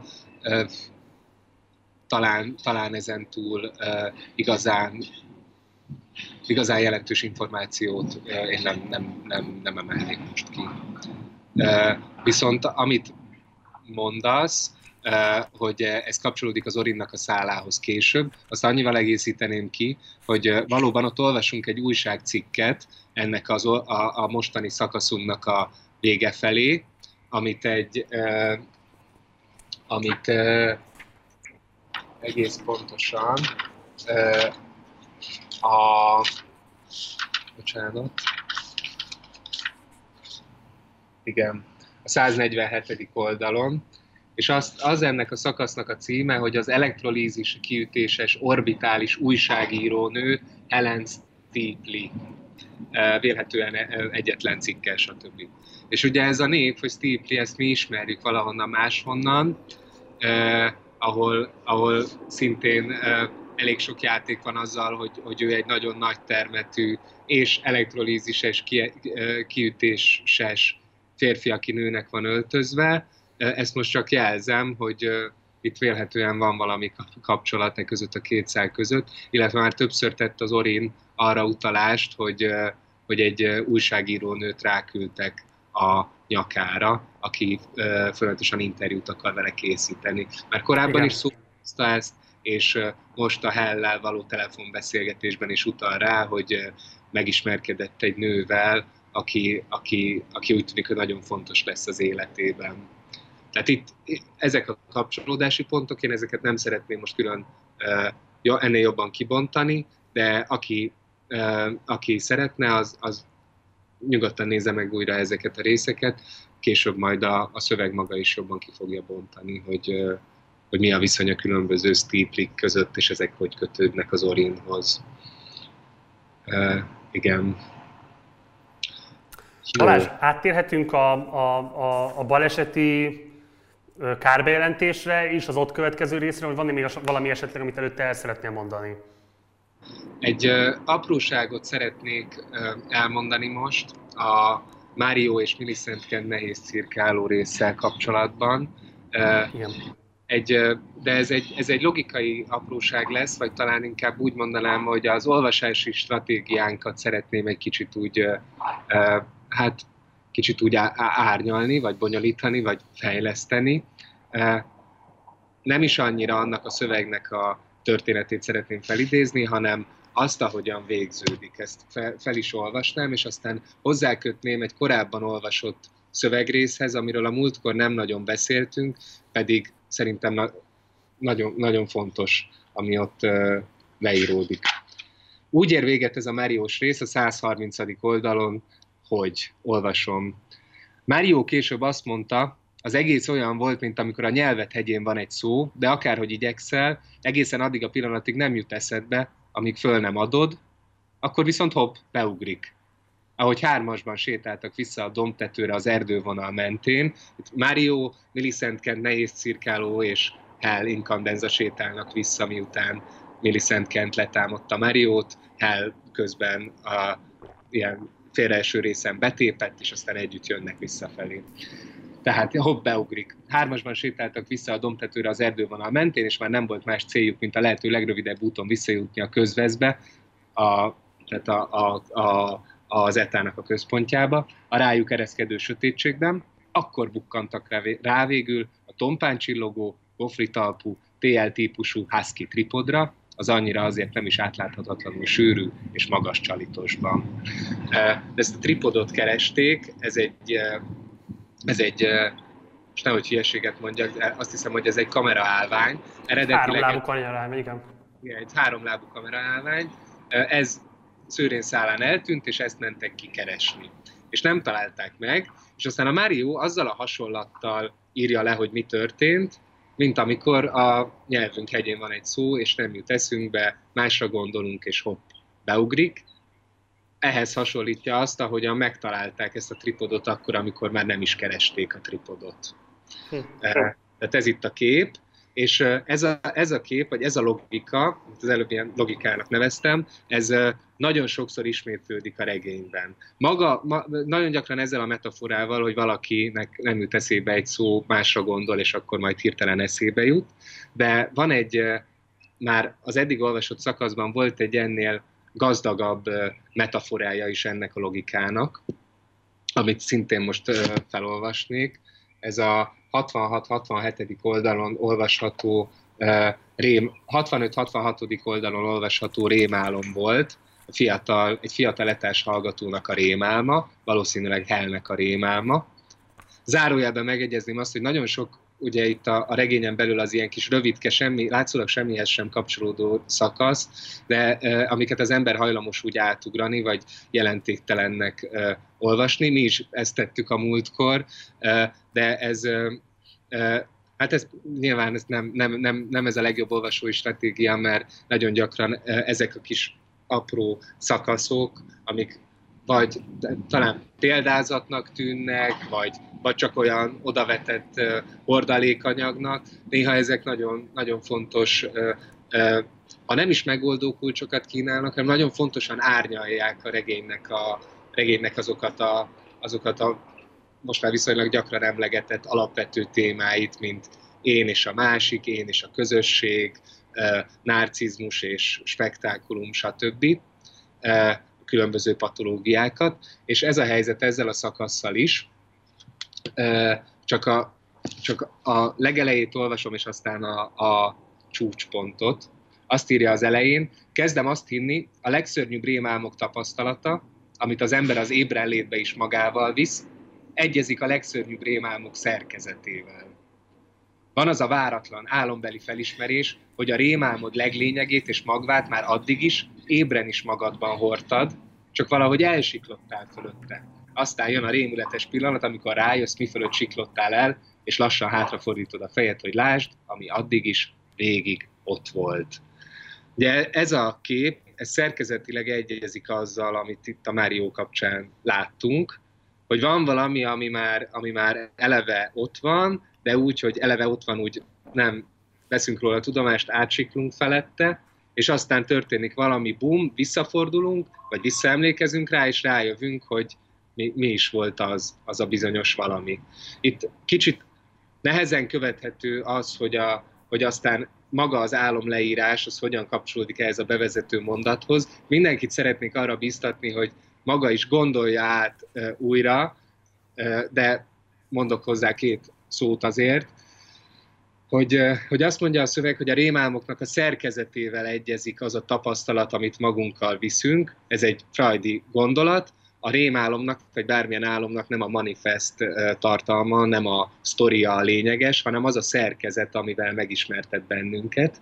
Annak a rémálomnak, amit a Helit elmesél, az a sztoria, az a manifest tartalma, hogy felriad körbepásztáz egy lámpával a hálószobában, ahogy körbepásztáz, átsiklik egy arc fölött, ami a padlóban van, egész pontosan, ezt írja a szöveg, pásztáz körbe a szobában, látja, látja a a reosztátokat, a lemezeket, a tánikondós interlace posztert, a telefonkonzolt, az asztali tépét, a padlóban az arcot, a profik posztereit, az asztali lámpák zsírpapírsárgáját, a mennyezett panelek lyukacsait, stb. stb. Aztán hirtelen visszaugrik a szöveg oda, hogy Jézusom a padlóknak nincs arcuk, és aztán a szöveg leköveti azt, ahogyan a gyerek visszarántja a zseblámpát oda, ahol már korábban járt az a zseblámpa, és meglátja ezt a rémületes arcot, és aztán azt úgy folytatódik a szöveg, hogy, hogy az az arc, az a padlóban lévő arc, az rányitja a száját és elnyeli. És, és a, ennek a szakasznak a legelső mondata ugye azt mondja, hogy ebből a rémálomból mi ennek a rémálomnak a szerkezetét visszük magunkkal az ébrenlétbe, tehát azt, hogy, hogy, ez a, hogy léteznek ezek a szörnyű felismerések, amikor átsiklunk valami felett, és csak utólag ugrunk oda-vissza hozzá, hogy Úristen Jézus Mária, ez a, ez a, ez a valami, ez mindvégig itt volt bennünk, mindvégig magunkban hordoztuk, ezt metaforizálja ez, a, ez az álomleírás, hogy Úristen, ez az arc, ez mindvégig ott volt, itt keringtem, pásztáztam a szobában a lámpával, és nem tűnt föl nekem, hogy ott van az az arc.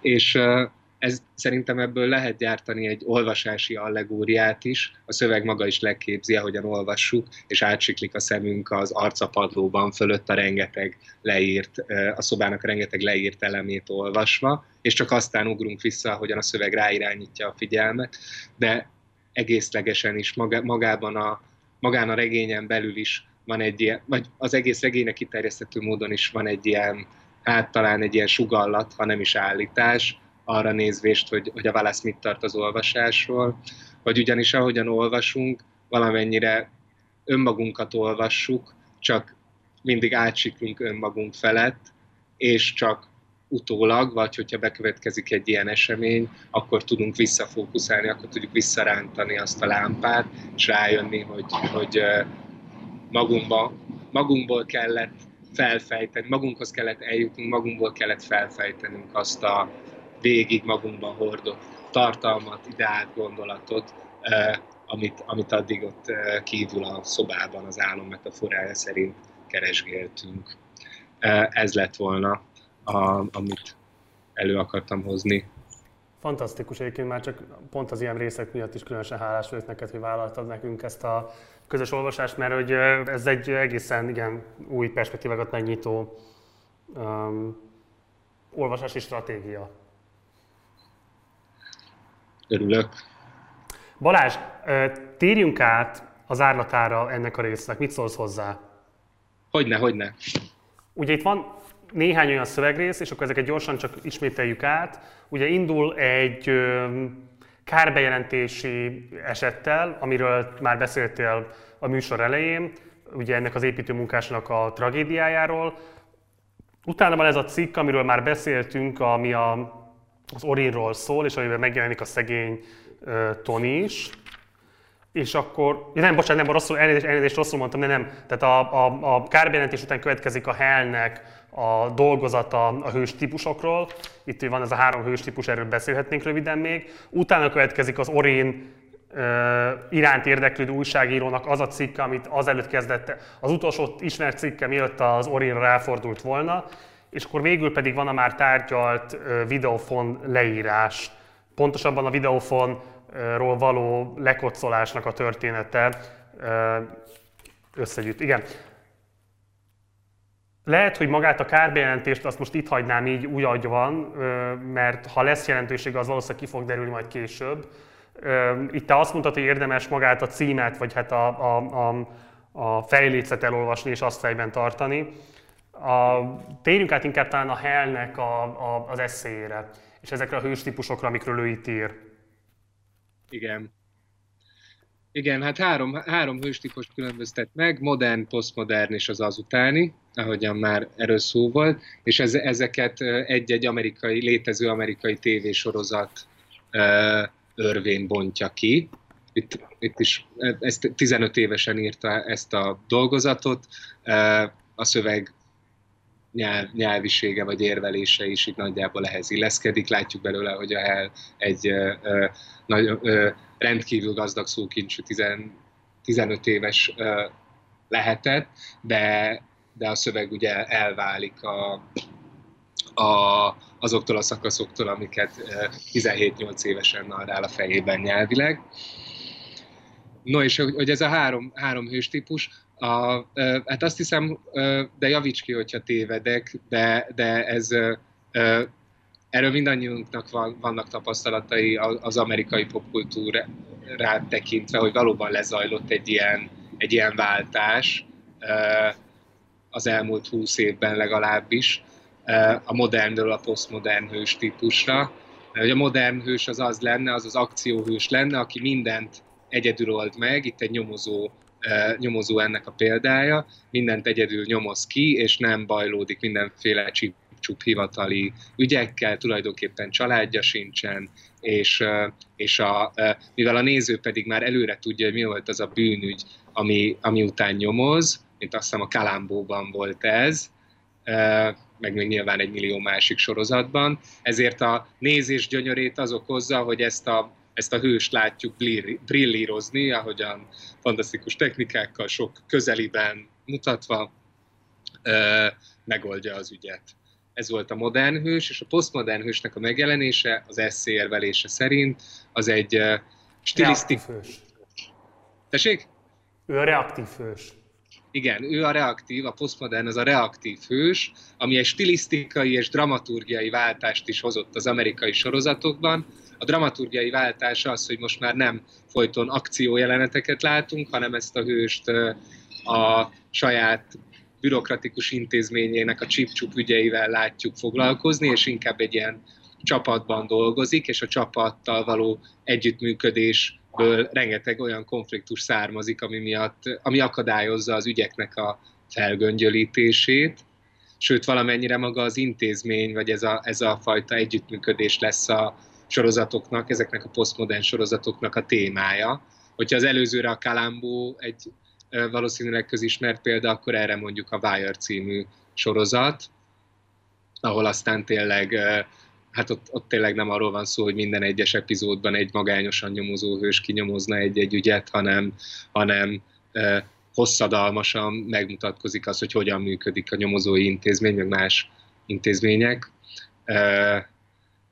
És stilisztikailag is megváltoznak ezek a sorozatok. Itt már a Hell SCS szerint kevesebb a, a közeli, a, tehát nem, nem magát a hős nézzük folyamatosan, és nem azon, azon élvezkedünk, hogy ő hogy az ő teste hogyan mozog, harcol, nyomoz, stb., hanem bele, szinte belevész a, abba a közösségbe, vagy abba az intézménybe a hősünk az ilyen ö, ö, ö, tág képekben, amiben dolgozik. Tehát nem annyira egyénre fixált, hanem inkább közösségre fixált a, a esztétikailag is ez a fajta sorozattípus, az eszé szerint.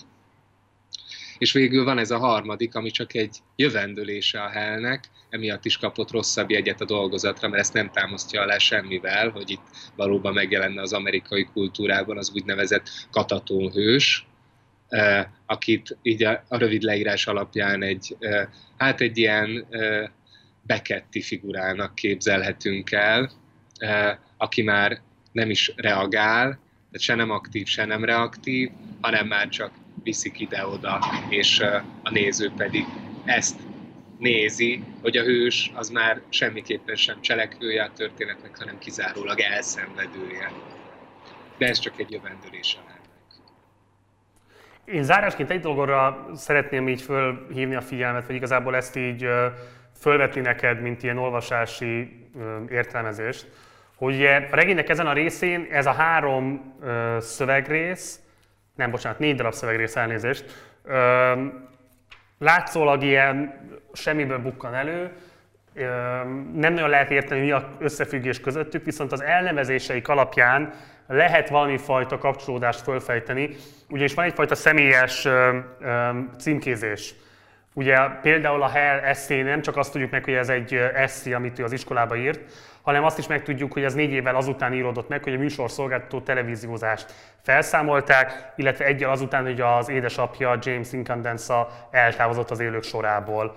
Ugyanígy a, a, a, a cikk, ami ugye az újságírónőnek a tollából született meg, ami az utolsó cikke mielőtt ráfordult volna az Orinról szóló cikkére, ott, ott szintén kiderül az, hogy ez az írás, ez négy évvel azután történt meg, hogy az elméleti optikus vállalkozó, teniszakadémia alapító és avantgárd filmrendező James O. Incandensa bedugta a fejét egy mikrohullámú sütőbe, itt visszautalva az adás legelején beszélt öngyilkossági motívumra.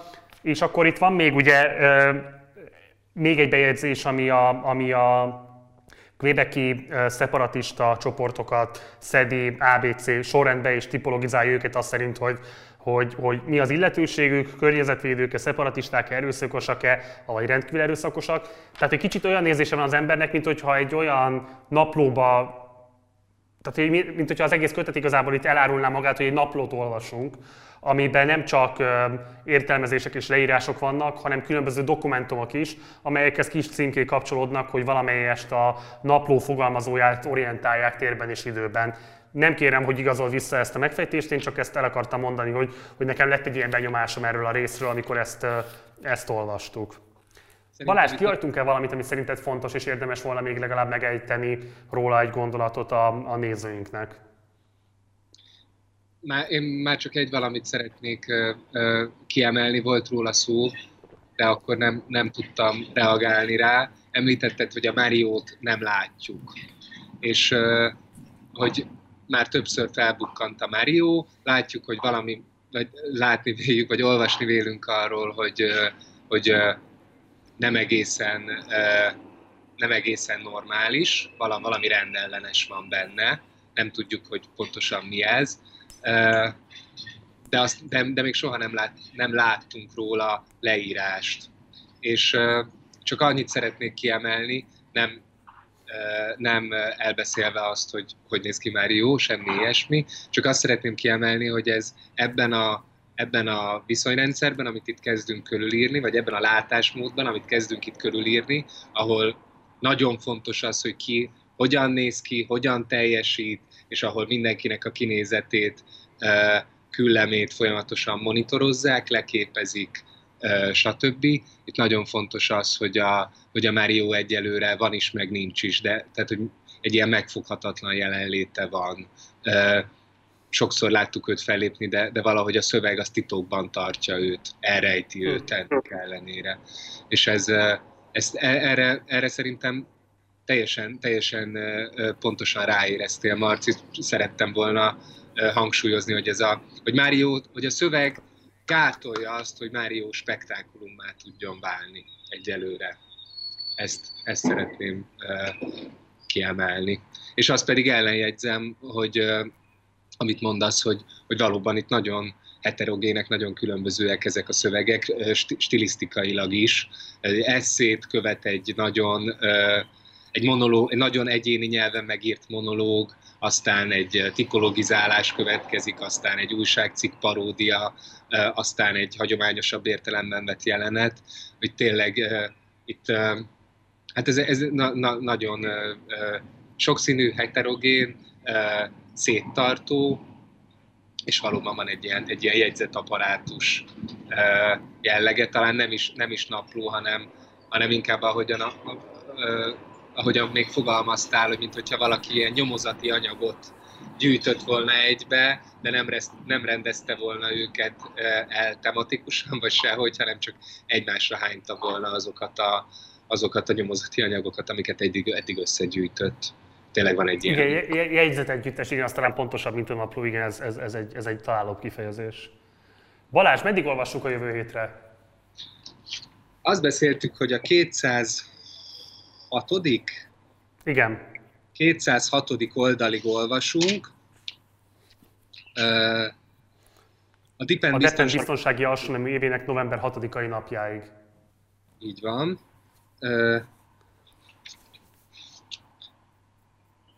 azoknak, akik e-bookon olvassák, el tudom mondani, hogy az utolsó olvasandó szakasz az az Enet ház, drog és alkohol rehabilitációs házról adott leírás lenne, ennek a különböző épületkomplexumainak a leírásáról egész pontosan. És akkor ez azért is, mert egyébként az Enet házról nem esett most szó, miközben már előkerült ebben a szakaszban is, de akkor valószínűleg jövő héten fogunk még róla majd beszélni. És akkor itt szeretném egyébként megköszönni Kovács Judit nézőnknek, ugyanis ő nagyon lelkismeretesen mindig pótolta azt, amit mi elfelejtettünk, vagy elmulasztottunk, hogy az e-book olvasók számára leírjuk pontosan, hogy meddig kell olvasni, és ő mindig nagyon lelkiismeretesen bekommentelte ezeket a részeket az e-bookban olvasók számára, és hogy köszönjük szépen Judit. Majd igyekszünk akkor magunk is ezt a mulasztást pótolni, de, de, de jól jött a segítséged. Balázs, van-e bármi zárszó, amivel még szeretnél esetleg élni? Nincs, köszönöm. Nem, én köszönöm, és mi köszönjük. Akkor ez volt erre a hétre az Olvasóklub, jövő héten folytatjuk, folytatjuk a, az olvasását a regénynek még mindig nem késő egyébként becsatlakozni sem, tehát hogyha valaki most szerezné be a kötetet, többen írtátok egyébként, hogy megrendeltétek, de nem érkezett meg, vagy csak később érkezik meg. Szerintem olyan adagokban haladunk, hogy még bőven, bőven, bőven be lehet csatlakozni, és el lehet olvasni ezt a jövő héten nagyjából a 200. oldalán fogunk tartani. Tehát, hogy nyugodtan csatlakozzatok be, és, és kövessetek minket akkor így. Jó, Balázs, nagyon köszönöm, hogy itt voltál velünk, vigyázz magadra, minden jót! Én is köszönöm mindenkinek minden jót. Ciao. És akkor elbúcsúzom erre a hétre, ez most már tényleg az utolsó adásunk volt ezen a héten, de hétfőtől folytatódik a napi partizán. Ha bármilyen kérdésed, észrevételed lenne az elhangzottakkal kapcsolatban, akkor azt itt egy komment formájában tett fel a videó alatt. Ugyanígy, hogyha a értelmezéseinkkel, felvetéseinkkel vitáznál, azt is bátran, bátran tedd meg. Nagyon-nagyon örülnénk neki, hogyha ezzel kapcsolatban több komment lenne. Nyilvánvalóan többen is olvassátok ezt a, a regényt.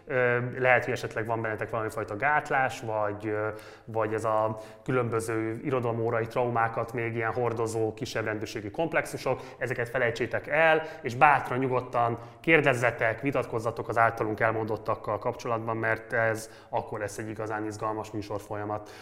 Iratkozzatok fel a csatornánkra, kövessetek minket Facebookon, illetve van egy Facebook csoportunk is, a Partizán Társalgó, ahol hétről hétre elő szokott kerülni egyébként az éppen aktuális szövegrész, amit éppen olvasunk és szokott ott is vita lenni erről, vagy szoktak ott is lenni ezzel kapcsolatban a diskurzusok az olvasók között, úgyhogy oda is várunk titeket szeretettel. Ha pedig szimpatizáltok a csatornával és van lehetőségetek, akkor kérlek, hogy szálljatok be a finanszírozásába a Patreon oldalunkon keresztül, ennek a linkje is itt megtalálható a leírásban. Nem maradt már semmi más dolgom, mint hogy a munkatársai nevében megköszönjem a figyelmedet, és találkozunk jövő héten hétfő este 6-kor. Gulyás Márton voltam, ciao.